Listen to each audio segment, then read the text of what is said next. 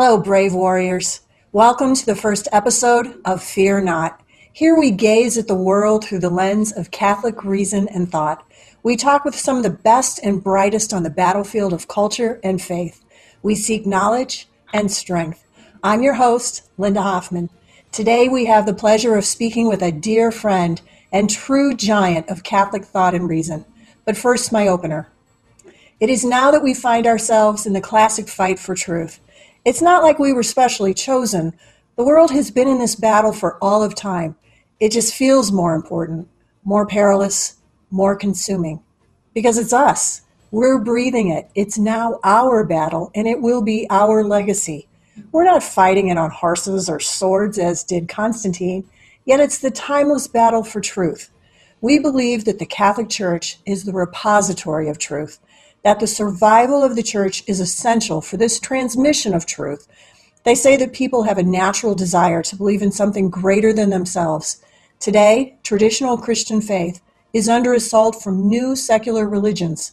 These may be based on environmentalism, social justice, the self, or science with a capital S.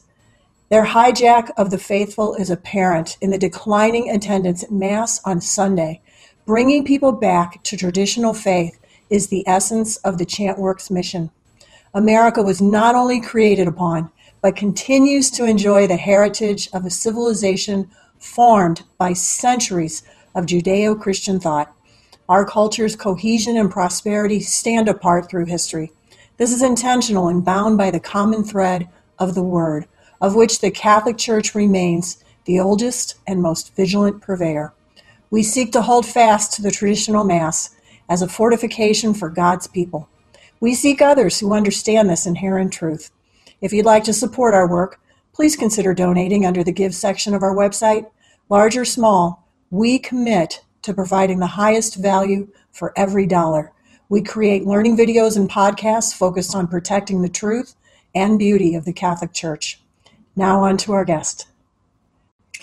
This is such an honor and privilege. Let me begin by saying that Father Anthony Giampietro is the dearest of friends, but he's so much more than a pretty face. A high level strategist, brilliant communicator, a man for all seasons. He holds several graduate degrees, including a PhD in philosophy, and education is just one dimension of this powerhouse. Product of a Catholic education, one of 11 kids, career in banking management, an educator himself at the university level. He has held leadership positions at the University of St. Thomas in Houston and Archdiocese of San Francisco. He also sits on many boards. I have left out much, but there is only so much time. Father Anthony is a Basilian priest, an order committed to liberal arts education. I've only scratched the surface of a life of so much accomplishment, but I can wait no longer. Father Anthony, welcome to the show. Thank you so much, Linda. It's a, a real pleasure to be with you. I'm very grateful for this invitation. Father Anthony, let's start mile high. Give us your take on the culture. How did we get here, and where are we heading as a nation and as a faith? Yes, that is that's certainly a high level.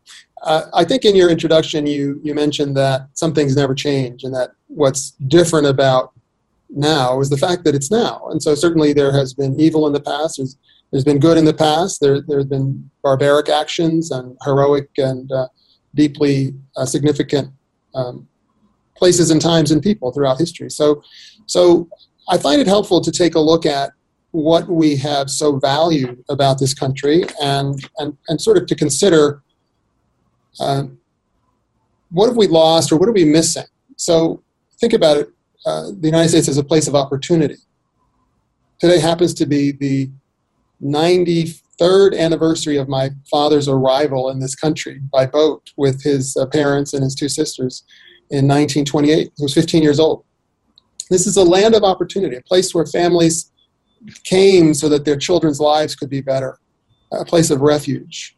And think of the goodness of our country, the, the, what we did after World War II, for example, rebuilding Germany, rebuilding Japan, and I don't know any Americans that say, well, we really should have taken them over, or, you know, you know, taken over Japan or taken over Germany. I, as a country, we've, we've somehow got in our very DNA that we want others to flourish. We want them to be free, to freely choose how they're going to be governed. And, and, and the care for the individual. This is a case where also in your introduction, we can talk about the, the Christian dimension of, of that, the dignity of that individual. Uh, the challenge, I think, is how best to speak about and to live the Christian way of life in such a way that people have the possibility of seeing it as the pearl of great price and then that they would say, Yes, I will follow Christ. I will live this life no matter where it takes me. I think for many people, uh, the fact that they haven't had Mass in person, they don't, now they can watch it on Zoom, they don't feel the need. They don't see the beauty. They don't see why someone would do this, right? They don't see why. And, and when you get back to in history and uh, actually current history too, but in the past, why would somebody stand up against Henry VIII and be beheaded. People don't understand why you would choose a way of life that leads there. So we need more and more examples of lay people and, uh, and obviously priests and religious living this life in a joyful way, not without suffering, not without rejection in, times and places, but with a deep inner peace and conviction about what's really true and what it's really worth, what's really worth living for. So there is pressure, pressure in society, in our society, in American society, and in the church. These, I think we have to see these as opportunities. We don't know whether our next step is to be uh, martyred, actually physically martyred. We know we'll be martyred in various ways um, prior, you know, distinct from physical martyrdom. But uh, we have to dig deep both politically, let's say politically, economically, and ecclesially within the church to the deepest principles, to the, as I've called it, the engine room of, of principles to retrieve, retrieve, and, and refound this way of life. Through the ages, the Catholic Church has been a beacon of innovation and purveyor of truth, beauty, and goodness. A dominant pioneer in advancements in science, philosophy, and thought. Where are we now? the, the short answer is we're still at the forefront. Uh, it's a little glib, but, but it is notable that five or six of the Supreme Court justices are Catholic. Now, they may not be all working from the same principles, I think, that, that uh, Catholics ought to be working from that, uh, that allow for a proper unfolding of the individuality and the, and the social dimension of the human being. But, but they're there and they're recognized as intellectually strong. And so throughout our society, there are, there remain very many solid Catholic scholars in, in universities, independent thinkers, and in, in, in, other, in other, places. Uh, very, and very, so the short answer is they're still there, and the history, are, our, the deep history that we have is still there. There's a physicist, uh, also a PhD in philosophy, who was president of Gonzaga University, Father Robert Spitzer, great Jesuit, uh, who's has a tremendous intellect. And the more people know him or know about him, they, they realize there's a deep treasure here. And somebody can be this, this sharp about the physics of the beginning of the universe and be a faithful believer. Right? They see in this human being these things that we thought were contradictory come together. And so there, there, there's a great there, there's a great many scholars out there. The difficulty is that students and others are less and less likely to encounter them, even at our Catholic universities. So I would say many Catholic, non Catholic, atheist students could benefit greatly from encountering human beings, scholars, other individuals who have this deep awareness of the Catholic intellectual tradition, the deep awareness of the broad scope of thought that we have. But in many cases, they're not encountering it. But there are places where good, deep thinking is going on that is also compassionate and focused on what is true. And that is that's the Christian, that's the Catholic uh, demeanor. I, think of Christ with the woman at the well. He knows her more than she knows herself. He knows she's been seeking love and fulfillment. She's been married five times, and the man she's with now is not her husband. He knows her he, as St. Augustine says, he thirsts for her salvation. The voices of wisdom, the voices of, of significant advancement within thinking, science, uh, you know, philosophy, science, theology, they're there. They need to be better known. I think the um, struggle in both the nation and the church is far more intertwined than folks want to admit. In fact, our nation's battle for culture seems to reflect a struggle within the church. The greatest tension is from inside. The German bishops are flirting with a schism. The Pope is suppressing the Latin Mass. What's next? um, first, I'd say what's next is, is what has always been next, which is pray, do good, and avoid evil. In my own experience, things look very different when the day starts with even just 15 minutes of prayer. Evil passes through the heart of every human being. Second thing I would say is that Catholic communities are critically important. Rod Dreher, I don't know if you're familiar with the writer Rod Dreher, D R E H E R, had been Catholic for a time. He was a convert to Catholicism and then left, really in light of the scandals and, frankly, the handling of the scandals. He's a prolific writer. He writes more in one day than many people write in a lifetime. In his recent book, uh, Live Not by Lies, he writes movingly about how families survived with their faith intact under the Soviet Union.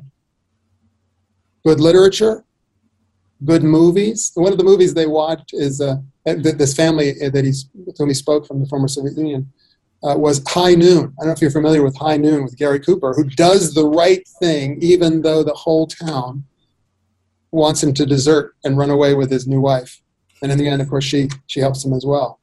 So there we are in, in the Soviet Union with these families watching High Noon, right? Because it it taught them about what's important and, and how important it is to do the right thing, whatever else is happening. So good literature, good movies, gatherings of family and friends on Sunday, and other special days. Third, we probably need groups of friends to hold one, one another accountable regarding how we use our smartphone and social media. These are powerful forces. I don't know if you, you have a phone that tells you how many hours you're using the phone every day. It's pretty sobering when that number comes up. And it doesn't even matter you know, if you're watching good things or, or reading good things. Um, there's an immense waste of time that people are are uh, living with, or that are that they're they're wasting a lot of time, shall we say? If you do the math, and I, I like to do math from time to time, uh, if you were on your phone, social media, again, even if it's good things or good thought provoking things, for two hours a day, which is low for many people, that is 730 hours a year, which is a little more than 20 35 hour work weeks. 20, 35 hour work weeks of time, right? And I think a lot of people are well over that amount. What do most of us have to show for it? Now, I'm, I'm guilty. I think perhaps most people watching are guilty, guilty, right? Time.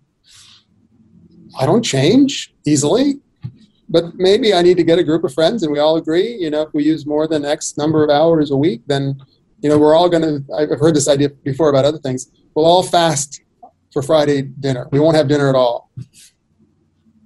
But if we all meet the goal, we'll go out to dinner together. You know, something where we hold one another accountable if we all agree. Because I think that the, the one of the challenges I think a lot of families encounter is the the isolating role of the, the phone. All the children want the phone, but then when they have the phone, the the family life uh, is diminished, or can be, unless they have very clear uh, clear idea of what they're doing. So you, you know, in answer to your question, at least so far, um, I've really given more personal responses because I think that's where it has to start, right? It has to start with what am I doing today?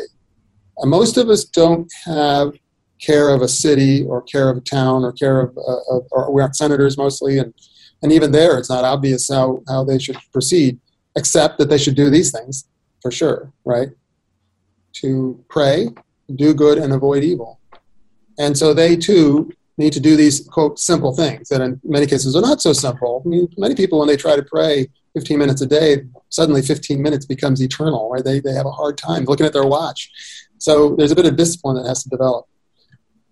Now, once we save all this time, say from social media, and by the way, I'm not saying social media is in itself bad. I think many good things can happen. I learn various things from uh, posts on social media, uh, certainly.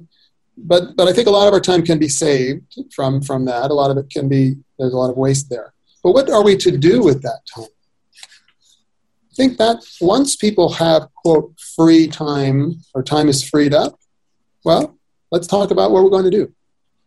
Maybe some ideas. Read to the blind, go to adoration, tutor a child, go shopping for those who are homebound.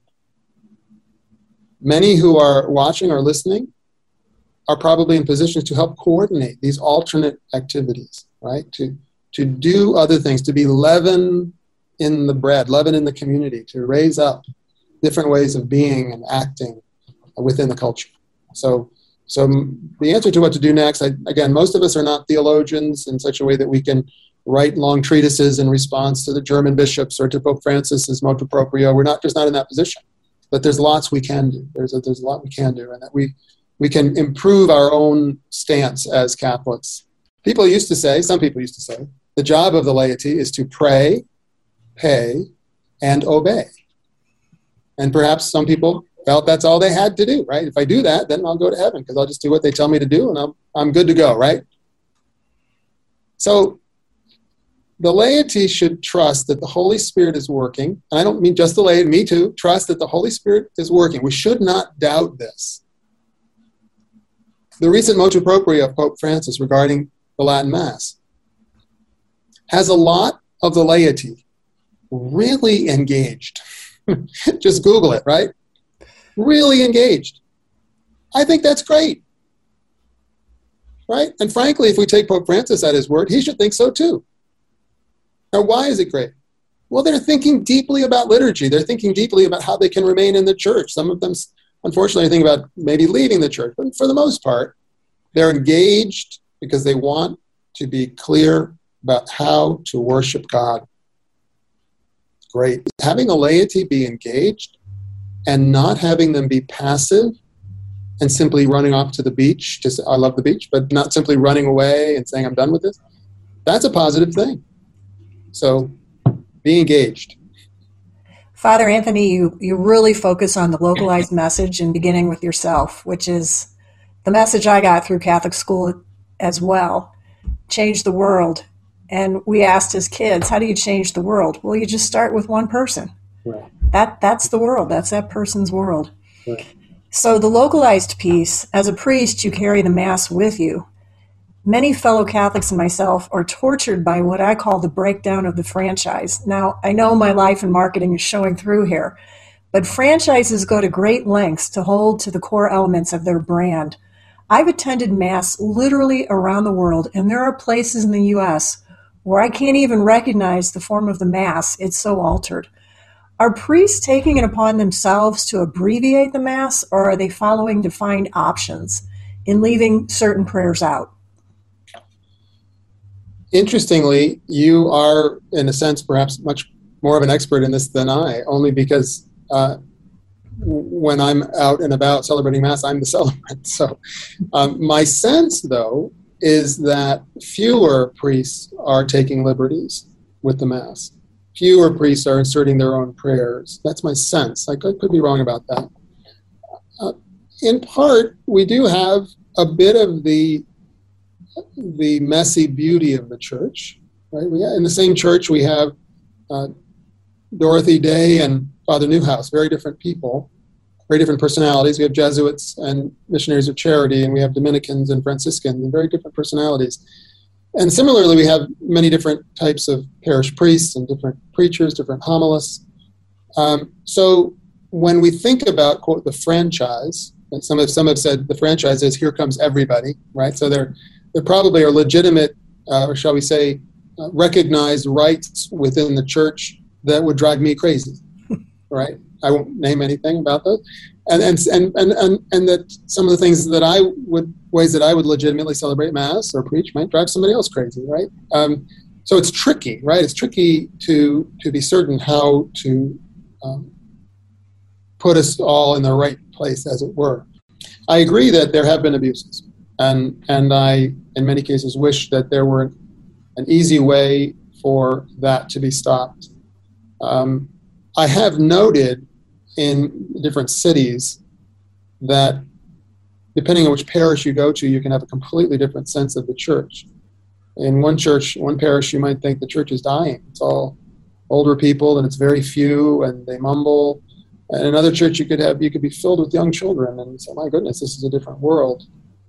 Uh, I, I think one of the advantages of the internet and, and other sources of information is that people are coming to know more about what's available in a given city.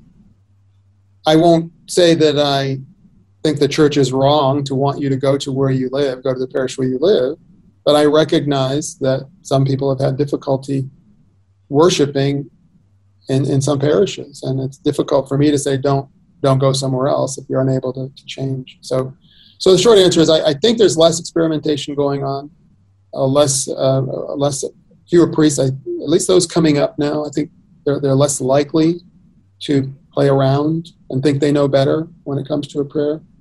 Um, but but clearly there are still places that um, are, are, are, challenging, shall we say? But I do want to say again that some of the challenging can be even in situations that are perfectly legitimately Catholic rites. There are some great Catholic leaders on the internet. Uh, you can get stuff on YouTube, talks, really great stuff. Um, and you know, maybe some people don't know where to look, but have them have them write to me, and I'll tell them where to look. Uh, so people can learn a lot from them. But this is that's still the internet. It's still not the here and now. And I realize we're speaking through the internet, but at the moment we are here and now, so that's good. Or at least we're, we're at least we're now. We may not be here in the same location.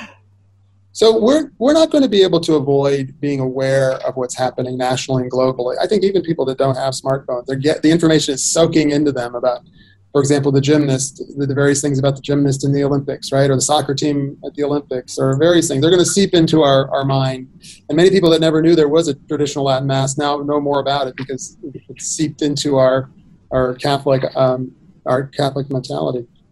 But we need to spend time develop developing habits of family life, habits of local community, meals, prayers, outings, time with our spouse, time with each child. I know some families that, even if they have four or five children, they, they make sure that each parent has some some alone time with each child, right? Where they'll take them somewhere, or do something with them.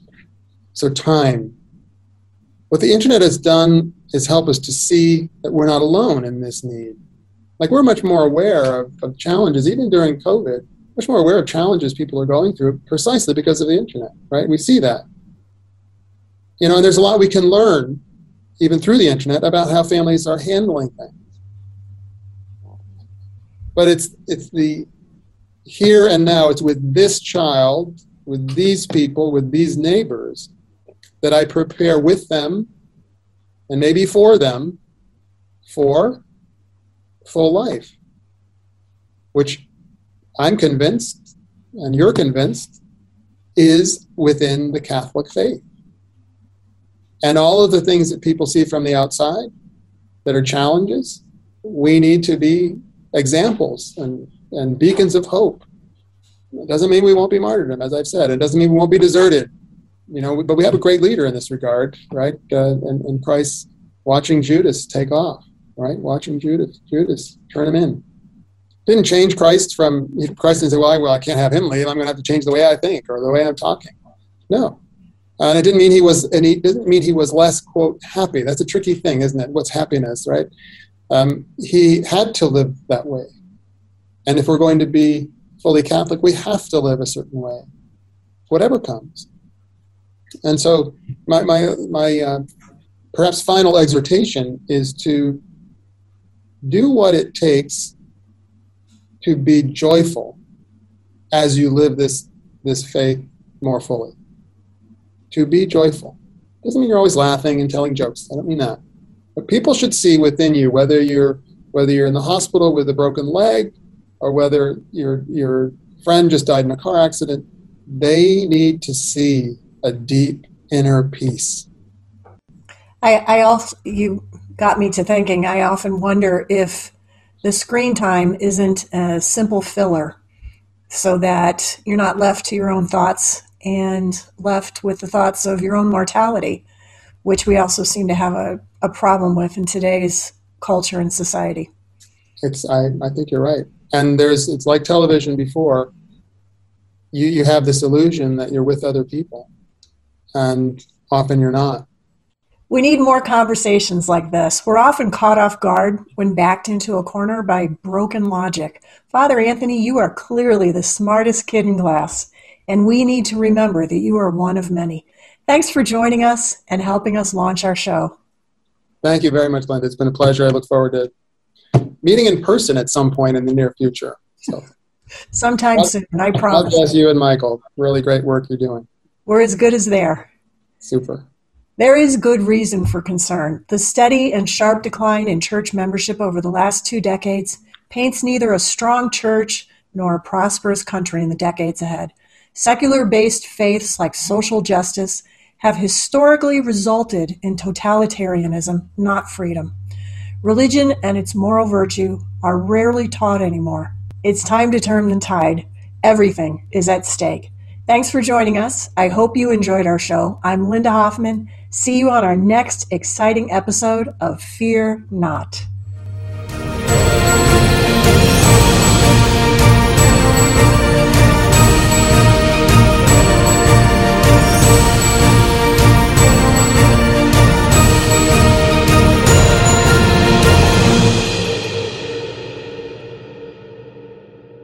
This has been a Chantworks production. Please visit us online at chantworks.com.